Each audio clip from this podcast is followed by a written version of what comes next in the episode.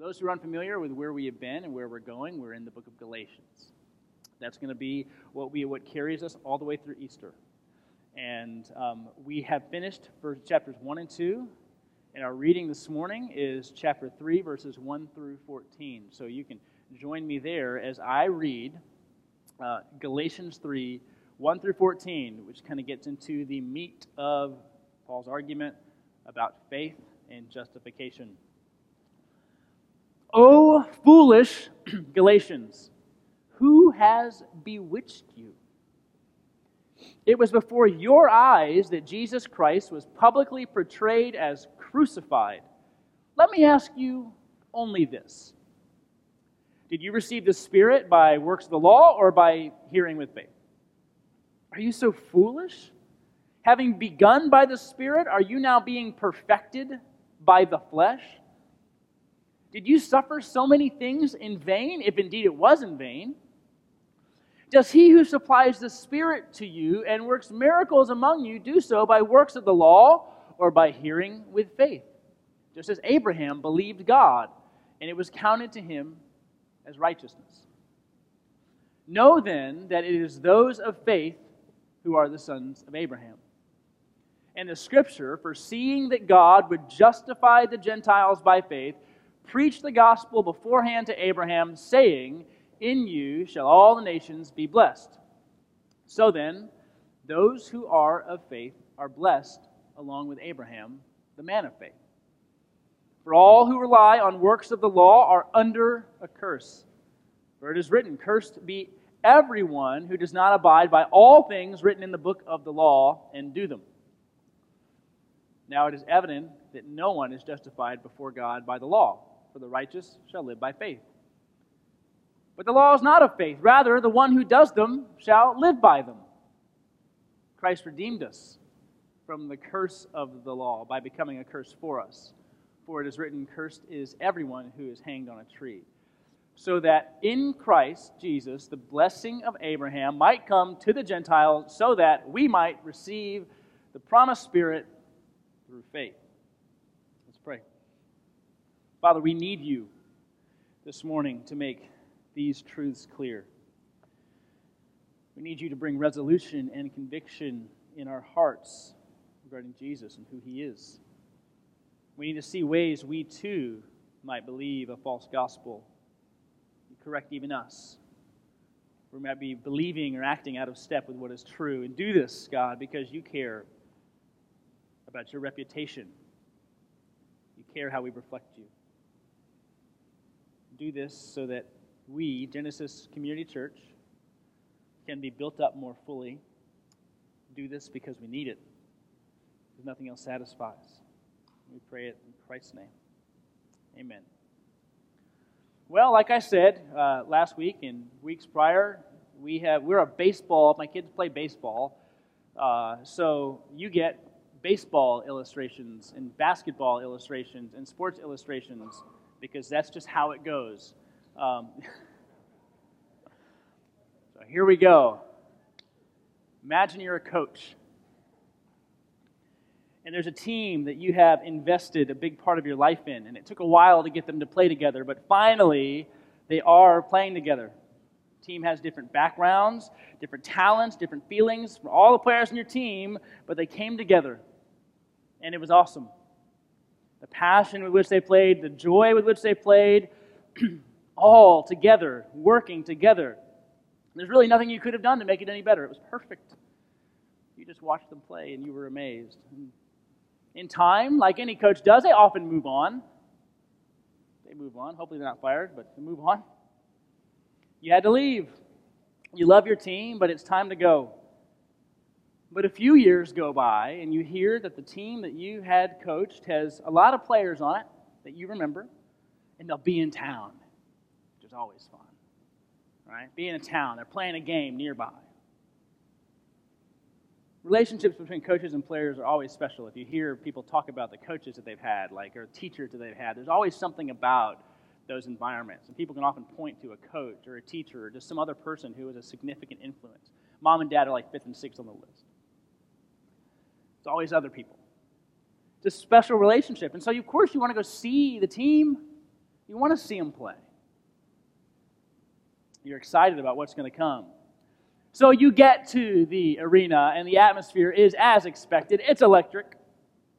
Music's going, energy's there, everyone's excited, like, this is going to be awesome. So, right, opponents always go first.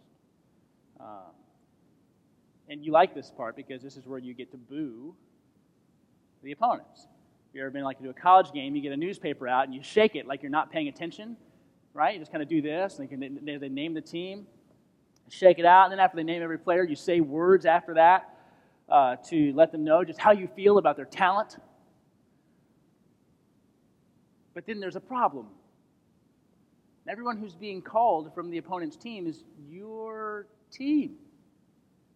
And you're like, wait a second. Wait, I came here to see. No, that's not how this works. Who are these guys?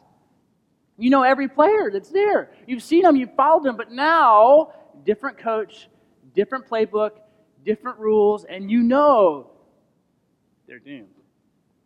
There's no way that this team is going to be able to win. They have totally changed their strategy. Well, much more significant than any game, it was just a game, coaching strategies change, is that when it comes to church, it doesn't work that way. When it comes to who Jesus is, you don't build upon it. You don't adjust it. You don't say, oh, well, no, this is what it's really like. You know, we're gonna we're gonna adjust Jesus a little bit. We're to change the playbook. We're to change the rules because that, then we can play better. But what did the Galatians do? They changed their jerseys. They changed the playbook. They changed everything about how this is supposed to work. This isn't what Paul had taught them That's why he was so concerned about it. This isn't what they had seen. This is what they had done. This isn't what they knew. Paul preached to them Christ crucified. If you want to be made right with God, if you want to be uh, wholly clean, the entire part of your life, secure in God, then you must put faith in Jesus Christ, the Son of God, who died for your sins. Galatians, in a sense, is like the letter that the coach wrote. What are you doing? What are you doing? Why are you running this way? And you can hear it as he begins to address in chapter 3. Oh, foolish. Like, like, like, how, did you, how did you start playing this way?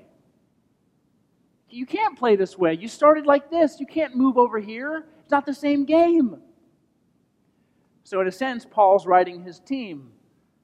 He's telling them this is not how it works. This is not how salvation works. This isn't how you can find it. Galatians 3:1 through 5:12. You just want to know that. 3 1 through 5:12 kind of make up the meat of the argument of Galatians. First two chapters Paul spends defending his message and even himself. Then he gets into explaining how justification by faith works it moves to implications of that. We start talking about the faith that he finished out, right, uh, at the end of chapter 2. But in order to understand what's going on here, we actually have to go back in time. We have to get, you know, we're already going back in time to like first century.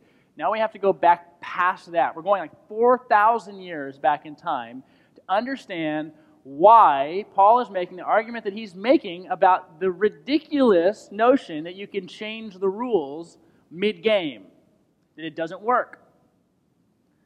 So we're going to see this Abraham's call and God's work in the world. We cannot miss this part because this is like a thread for us, right? We got to go to Genesis 12 to understand Galatians 3. So we're going to go way back in time. Now, Genesis 12 is before chronologically before there was a nation of Israel. Before that. It's God giving a promise to a Gentile. Abraham and his family weren't Israelites. We might think that they were. Not Israelites. Abraham came before Israel, but God gave a promise through him. They were idol worshippers, but God plucked them from their idolatry. That's how he saves. removing us from our idolatry. So we have to go to Abraham's call and God's work in the world, and we're going to look at Genesis chapter 12, the first three verses. I'm going to give you really two parts of Genesis, and then we can go back to Galatians 3 to make sure we understand how this works. So, Genesis chapter 12 is the call of Abraham, who at that time was called Abram. His name changes a little later. And we get to see God coming to us when we did not even know. That's what he does in Abram in this moment. So, Genesis 12, starting in verse 1 The Lord said to Abram, Go from your country and your kindred and your father's house to the land that I will show you. I will make you a great nation. There it is, right? I, am not there yet. I will make you a great nation. I will bless you and make your name great so that you will be a blessing. I will bless those who bless you, and him who dishonors you I will curse, and in you all the families of the earth shall be blessed. So, in this passage, God speaking to Abram, we have a call and a promise. The call is to go, and the promise is that it will be land, a nation, a blessing, and that this blessing is going to go through you. All the nations of the earth, the world, shall be blessed. We know the song, Father Abraham had many sons, right? If you know that song from Sunday school, yeah, you know. Uh, so like we, we get it, right? And we start we start doing our moves. So we understand how Father Abraham works. What came from Genesis 12. In fact, even though we just think of it as a kid's song, uh, the theology of that song is abundantly true. Genesis 12 to Galatians 3, this is how it works. This is why we can say, I am one of them, and so are you. So the whole reason that we can even sing that song is because of what is being developed here in Galatians 3 as we see that through this promise comes something unique. So Genesis 12, 1 through 3, so Abraham gets up and goes, and then in Genesis 15, 6, we have this line. And he believed the Lord, and he counted it to him as righteousness, as being made right. Abraham believed what was said believed what was revealed, and it was counted to him as being made right. So we have a call, a promise, trust in that promise, and that trust declared, made Abraham right before God. Now, we could, we could go much more into how all of this works, but for the sake of Genesis, uh, Galatians chapter 3, we don't necessarily need to. But you could look at the testing that comes in Genesis chapter 22. So also Abraham's obedience that was praised in 26 5 the nation of Israel comes on the scene after Abraham over the centuries and continues on. The nation's still there even now, but into the time of Jesus, who came from Abraham. Abraham is a mark of faithfulness, obedience, and blessing. But it's interesting because at about the time that uh, Paul was doing what he was doing, it was less his faith that was give, people were paying attention to, and more his obedience that people were paying attention to. Now, obedience is important. If you love me, you'll obey my commands. Like that, that, that's, a, that's a thing that is spoken. So, obedience is an important part of living in relationship with God. But the obedience became emphasized and the faith got lost. In fact, if you read uh, Douglas Moo say this, uh, at the time of Jesus, the time of these first century churches, this is what he would say. First century Judaism generally focused on Abraham's obedience and especially the obedience he so memorably revealed when God tested him by calling him to sacrifice his son Isaac. On the basis of Genesis 26:5, Jewish interpreters also viewed Abraham's obedience as a direct, uh, as directed to the law itself.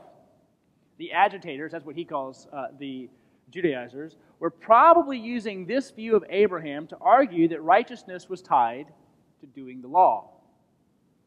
Well, of course, you know, look at the life of Abraham. Father Abraham had many sons. I am one of them, and so are you by doing the law. Look how obedient he was. And it's very clear that Abraham, in many instances, was obedient. But as we get to Galatians 3, Paul is going to emphasize Abraham's faith so that he can make the argument about our faith. This is what he says. Verses 3, 1 through 6 is that if you're moving from faith, you're moving from Jesus. End of story. That if faith stops becoming the dominant way you play the game, you have moved on from Jesus, something has happened. Verses 3, 1 through 6, starting in verse 1. O foolish Galatians, who has bewitched you? It was before your eyes that Jesus Christ was publicly portrayed as crucified, meaning we preached him to you. He was portrayed as such. You heard how he came and he lived, though the Galatians didn't see Jesus. He was proclaimed to you as such. Let me ask you this, and he gets into these questions, which I love. Did you receive the Holy Spirit by works of the law or by hearing with faith? Are you so foolish, having begun by the Spirit? Are you now being perfected by the flesh? Did you suffer so many things in vain? If indeed it was in vain. Does he who supplies the Spirit to you and works miracles among you do so by works of the law or by hearing with faith? Just as Abraham believed God, and it was counted to him as righteousness. So, verse 1 the Galatians have been bewitched. Not like the TV show, been bewitched. It isn't just a passing statement. You might think it's a passing statement, but the language there is rather strong. I would say like this Paul is saying the Galatians have been influenced by a spiritual force that is leading them astray. It's not just a matter of going, oh, well, you can get it, it's just a little tweak. It's like, no. No, it's demonic. You're giving yourselves over to a force other than God in believing this message. Now, the spiritual battle that goes on for the souls of men and women is not generally something that uh, many Protestants talk about. It's not something that we, we are really privy to. In fact, it kind of feels spooky, the word. You're like, that's weird, I don't get it. But the battle that wages for the souls of men, women, and children is significant and real. That's why there are so many false gospels, trying to lead people astray, getting them to be distracted from God receiving the glory and saving sinners like you and me. Who has bewitched you? How have you given yourself over to this? You start wandering and you start adding to Jesus, and you have been duped by demons. You join forces with darkness. It's not just a bruise on the gospel message, it is a different gospel message. Their eyes have looked toward a different source for life, even though they had seen Jesus. What what he use next. It was before your eyes. The idea of bewitching is looking somewhere else. It was before your eyes that this was proclaimed, this was preached. You heard it. So, from this point, Paul goes to a round of questions these are kind of rhetorical questions. They have clear responses. But he's essentially saying this we can't change how we operate in Jesus and expect good things to come from it. So we'll just go through the questions. Question one Did you receive the Spirit by works of the law or by hearing with faith? Answer faith. I didn't receive the Spirit by works of the law. Question two Are you so foolish? Answer currently, absolutely. Yeah, yeah, I'm acting foolishly. Question three Having begun by the Spirit, are you now perfected by the flesh? Answer Absolutely not. You're not perfected by the flesh. Now, I need to stop there for a second. Hear me out. So many of us erroneously believe that God starts us in the relationship with Him, but we keep us in the relationship with Him. Okay, so, so God sets us in a direction, but we have to keep that direction going because, you know, God's like, well, I got you started. You should just keep moving in that direction. Not how it works. If that were the case, then we would be begun in our walk with the Lord by the Spirit, that He would begin the work, but we would feel that it must be perfected by the flesh a proper understanding of what Jesus has done for you and me would say that God begins this work, God sustains this work, and God ends this work. I don't then jump into the middle and go, well, I got to really work, really, I got to work hard. I remember my mentor one time saying it to me. He goes, you can't have a perspective that says God saves me, but I keep me. It doesn't work. So, having begun by the Spirit, are you now perfected by the flesh? as he's answering these questions, you would hope the Galatians are like, oh, yeah. Oh, yeah. We can't do that. That's what he's trying to do. He just gives them a raise, like, like, you can't do this. Questions four Did you suffer, assuming their persecution? Did you suffer in vain? His answer is, I certainly hope not. And, and throughout this, and you might argue with me on it, but I do think Paul has a hope and an expectation that the Galatians belong to the Lord. He's trying to move them back. Don't we all need to be moved back? At times, somebody has to correct you or adjust it. So Paul's not going, hey, guys, come on, get with it. Uh, you know, if, because if not careful, you preach Galatians and it sounds like you're jumping in and out of salvation. Right? Like, oh, yeah, well, you know, you better be careful or else you're going to kind of move over past salvation. The repercussions of preaching a false gospel are that you don't believe who Jesus actually is. But I think even in, how Paul says this, and how Paul says this, if indeed it was in vain, assumes a little bit of, I don't think it was, guys. I think you knew. I think you knew, and you're, and you're, giving, and you're giving yourself over right now to a wrong influence. And most of us have been there. Hey, don't you know better? Yeah. Yeah, I do.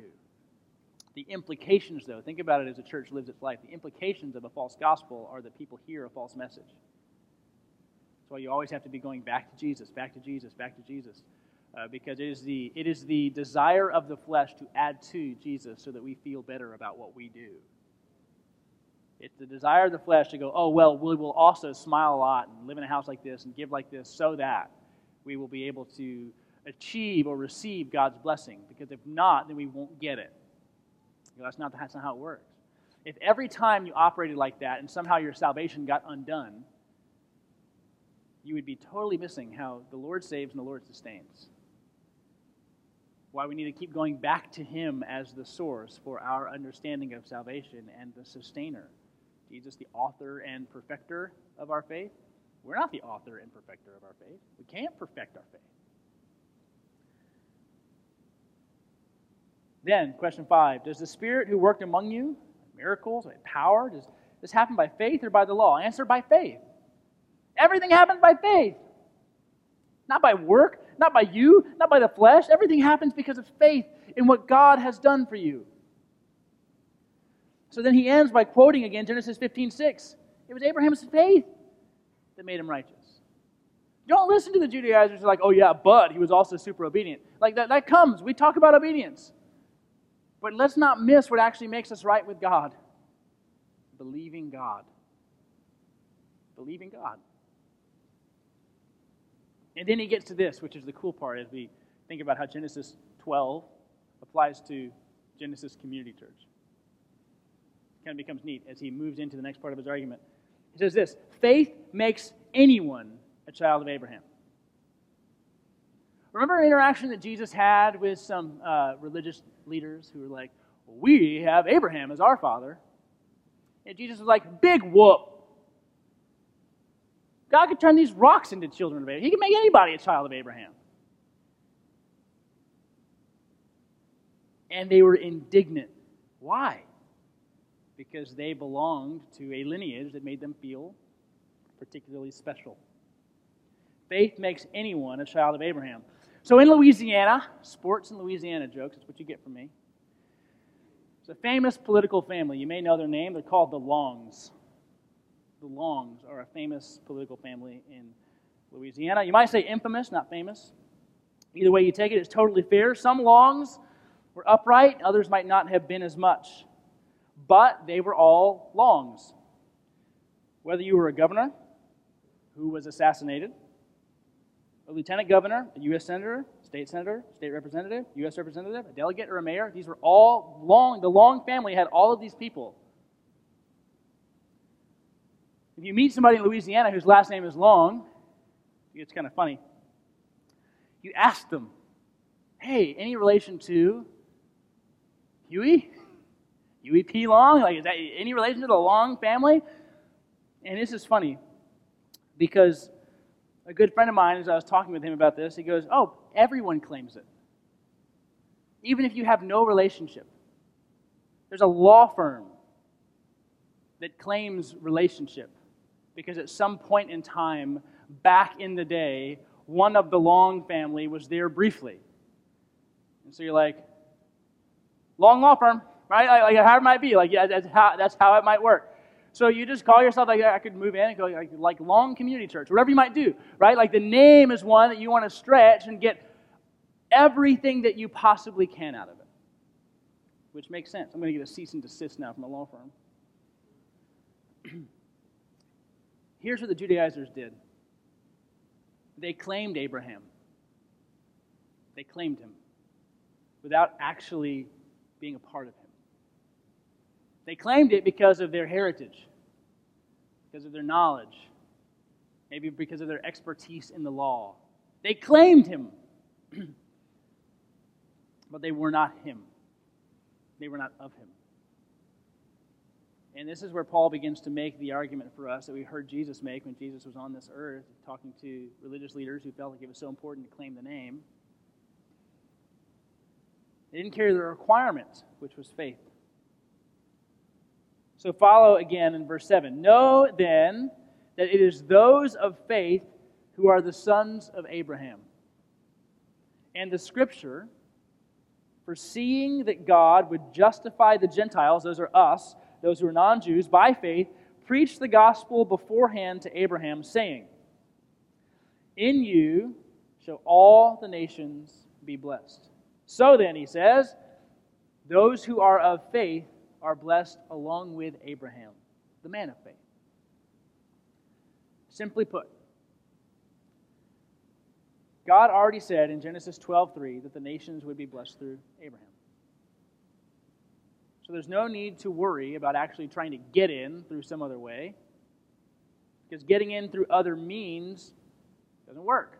Works of the law don't make you a child of Abraham. There's no other way to claim it but through faith. So true, Abraham was obedient. But he was not right with God. His relationship with God was not held together because of his obedience. He was right because of his faith. There are probably those, even in this room this morning, who think they cannot get to God or with God because they don't have the lineage. They don't have the name. Some people like to go, "Oh, my, you know, I was my dad was a pastor and his dad was a pastor and his dad was a pastor and his dad was a pastor. and My whole family's done ministry forever." It doesn't matter. Jesus might say something like, God can make ministers come from wherever. He can raise them up from wherever. It's not your lineage, it doesn't do it. So, those who think that they don't have the knowledge, they're embarrassed because they perhaps like things that they know they shouldn't. They worry that they've buried themselves too deeply in their sins. But that's not the case. It's just not the case you become a child of Abraham, which as we get into chapter 4, we realize actually makes us a child of God. We see that through faith we become children of Abraham. Faith in the work of Jesus, that he died for you, that his sacrifice was sufficient. Nothing else saves. It's not a name you claim in that connection to Abraham. Oh man, we got it together because we have Abraham. He goes, it doesn't work. And how do you know? And this gets pretty cool. Faith makes anyone a child of Abraham, but then also faith makes anyone a recipient of the Holy Spirit. Anyone. How do we know we are children of Abraham? Would be maybe a question you would ask. Well, how do we know? Well, you have faith. And what happens then? Like, is there some kind of way? And what Paul says is it's the Spirit of Christ in you that is the blessing of Abraham that marks you as his. That's what he actually says. So, verses 10 through 14, there's a lot of Old Testament passages that he is uh, quoting here, but he lays out a specific way of thinking. He says this in verse 10 For all who rely or depend upon work, rule keeping, are under a curse. For it's written, Cursed is everyone who does not abide by all the things written in the book of the law and do them. Now it is evident that no one is justified, made right before God by the law, for the righteous shall live by faith. Okay, great. Verse 12. But the law is not of faith. Rather, and there's a weird quote here, the one who does them shall live by them. We're going to get to that. Then he says in verse 13, Christ redeemed us from the curse of the law by becoming a curse for us. For it is written, Curses everyone who is hanged on a tree. Verse 14, so that in Christ Jesus the blessing of Abraham, think Genesis 12 3, might come to the Gentiles so that we might receive the promised Spirit through faith. So, Christ, through Christ, the blessing of Abraham comes to us so that, in order that we might receive the promised Spirit, which marks us as the family. So there are numerous verses cited. I'm going to kind of run through those really quickly. If you have kind of a paper Bible or you know you have your phone, you can just kind of hold your thumb over it and it's going to tell you the verses so you look real smart when you're in Bible study. Whatever might happen, here they go. Verse 10 says this. You have to obey the whole law, all of it. Cursed is anyone who does not abide by all the things written. So, laws here, you better do it all or else you have curse. That's a quote from Deuteronomy 27 26. It seems a weird way to start, doesn't it? As you're trying to encourage the Gentiles in their faith, or encourage the Galatians in their faith. You're cursed if you don't do all the things written in the law. Hmm, thanks, thanks, Paul. But he already knows this. You can't. You can't do all the things written in the law. It's impossible. I love one of the lines in Acts chapter 15, the Jerusalem Council, where Peter's talking and he's like, hey, let's be honest. We can't even do all the things written in the law, and we're good Jews. How in the world do we think a Gentile is going to keep up with all the things written in the law? We can't do it. The ones with the closest access can't do it. How in the world are others going to be able to do it? Paul knows this argument. He was there to hear Peter even say that. He was in the room, the room where it happened. So he says this, verse 11 if that's the case, no one is justified before God because of the law. You can't. Because, quoting Habakkuk 2 4, the righteous shall live by faith. You don't live by law, you live by faith. He's going into the Old Testament to argue because you have to think about it, there's no New Testament yet. He's not arguing from Galatians because he's writing Galatians. So he's arguing from their scriptures to go, look, this is consistent. It's not like the, the name of the game changes, that somehow it doesn't become faith anymore. It's always been faith. That's what saves. So he quotes Habakkuk to 2 4. Now he goes back, taking the idea of faith. He says, hey, the law isn't from faith because, citing Leviticus 18.5, you live and die by the law. This is what I would say. Um, and you gotta you gotta be real sure you hear me when I say this, because I'm really only saying one thing, but I'm going to say the word too. You could totally be saved outside of Jesus Christ if you could follow the whole law. Okay? There, there are two ways to be saved 100% obedience to the law or faith in Jesus Christ. That's how it works. And what Paul is saying here is you can't do it. You can't do the law part, guys. No one can. So you're left with one option faith. You're not going to get there any other way. If there were some ability to perfectly obey at every single stop and at every single turn the law, then, you know, right on in, get ushered in, you get a front row seat to heaven. Unfortunately, no one can. No one can. So Paul is basically going by quoting this if you're going to go ahead and try and live by the law, good luck, but you better do all of it. Just go ahead and do all of it. If you want to go into this Judaizer way of thinking, knock it all out because that's your only shot. 100% or nothing. You don't get partial credit.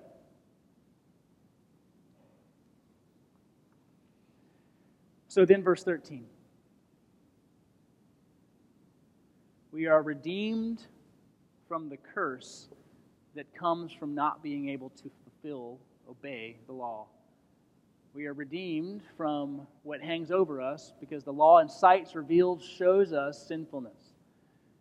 even us Gentiles who don't have the Mosaic law, wasn't given down to us, even us Gentiles recognize that we can't keep even rules, even easy rules.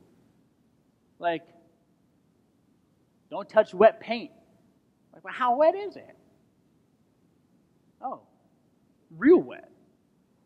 The moment, the moment some, we hear a don't, our flesh goes, You should try it. You should see. And this started, I mean, when did this start? Back in the garden, Genesis chapter 3. God said we shouldn't do that. Well, did he really? And you go, well, I mean, I could, maybe he did say it. Yeah, he said it. Let's go ahead and eat it. And so the moment, even though I would guess most of you are absolutely uninterested in the Mosaic law, and I don't mean that in a bad way, like it's just not where you've lived. It's not what you've known. You're Gentiles. So you're not sitting there going, you know what, Mosaic law, let's go ahead and let's get up and let's, let's, let's recite our Mosaic laws today, all 600 whatever of them. You too know, man, I just can't keep up. If I had to follow one law, don't speed, your laughter tips your hand. Your flesh justifies at every single moment why you are the exception to law keeping. You go, we don't really need that law. It's a silly law. I don't understand why it exists. As if somehow you become the authority on God. Well, God, let me tell you why that was a bad call. No. No, no, no, no, no. Don't do that. So Christ redeemed us because two things. Though perfect in giving perfect obedience to the Mosaic law, he actually took on the curse that we received. So Paul's making a pretty specific argument here, right? There's one person who obeyed the law perfectly the Son of God. But he took the curse that we got on himself. And he quotes Deuteronomy 21 23. Curse is anybody who hangs on a tree. So the curse moves. Don't miss this. Jesus takes on the curse. The phrase you might hear is he becomes our substitute.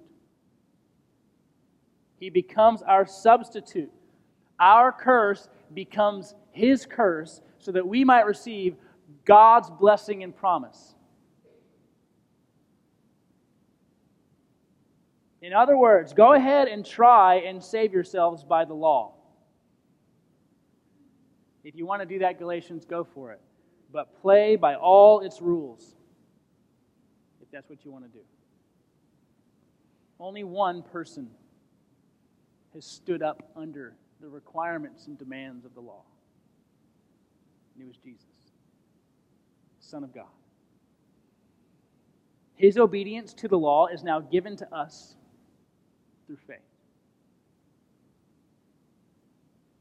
His obedience is applied to us. This is why the argument in Galatians 4 becomes so important. You become sons.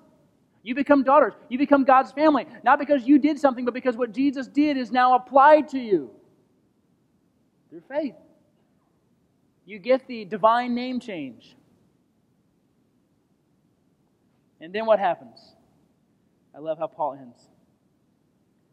Now, because of our position in Christ, being in Him, all people are able to receive the blessing that was spoken to Abraham 4,000 years ago. Planned in God's mind for all eternity. 4,000 years ago when he spoke Genesis 12, 1, 2, and 3. Not that it was called Genesis 12, 1, 2, and 3 then. 4,000 years ago, he promised something. In you, through you, all the nations of the earth shall be blessed. And here we are, able to receive that blessing because of Jesus who came from Abraham we then receive the Spirit of Christ. And again, that argument becomes more pronounced in the first part of chapter 4.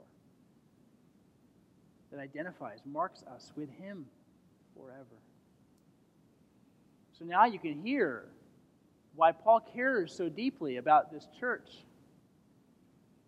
and its reputation, how it's operating and what it's teaching and what it's giving itself over to. And so is that little bit of, of time, and he starts asking those questions in verses 3 through 9, or 3 through 8, whatever it might be. He says this Run as you were called. God brought you here through faith. Don't then try to divert and change the game because it doesn't work. As tempting as it might feel to create hoops, to get people to jump and to operate and move in different ways, as tempting as it might feel to do that, this feels natural to give people requirements. We have to keep going back to what Jesus has said. The requirement is faith. The end. And we so quickly want to move to faith and just stop being so annoying. Dress differently. Talk differently. Don't say that. Don't do that. Don't think like that. We want to get to those things because God has potentially, I only say potentially because I don't really know, worked them out in our hearts, and thus we think it's so important to apply it right away. This is why you can be, sometimes, don't, don't get me wrong, you can be sympathetic towards a Judaizer, because you are one. You can be sympathetic towards these folks because they're going, no, no, no, Jesus is great. But let's just be real sure that we prove it. Let's be real sure that we mean it. And so let's, let's show the world we mean it by doing something other than faith doesn't work. That's why this argument is so important for us as we think about our own walk with the Lord. That's why it's so important when we think about discipline or spiritual, spiritual disciplines or our obedience and where we obey and how we obey and how we apply the scripture. That's why it's so important because it's really, you may not know, or I, might, I may not know observationally what is obedience and what is you thinking you're gaining God's favor. I may not know that when I look at you. That's why you always have to be going back to the source, the root of what's going on, how you're operating.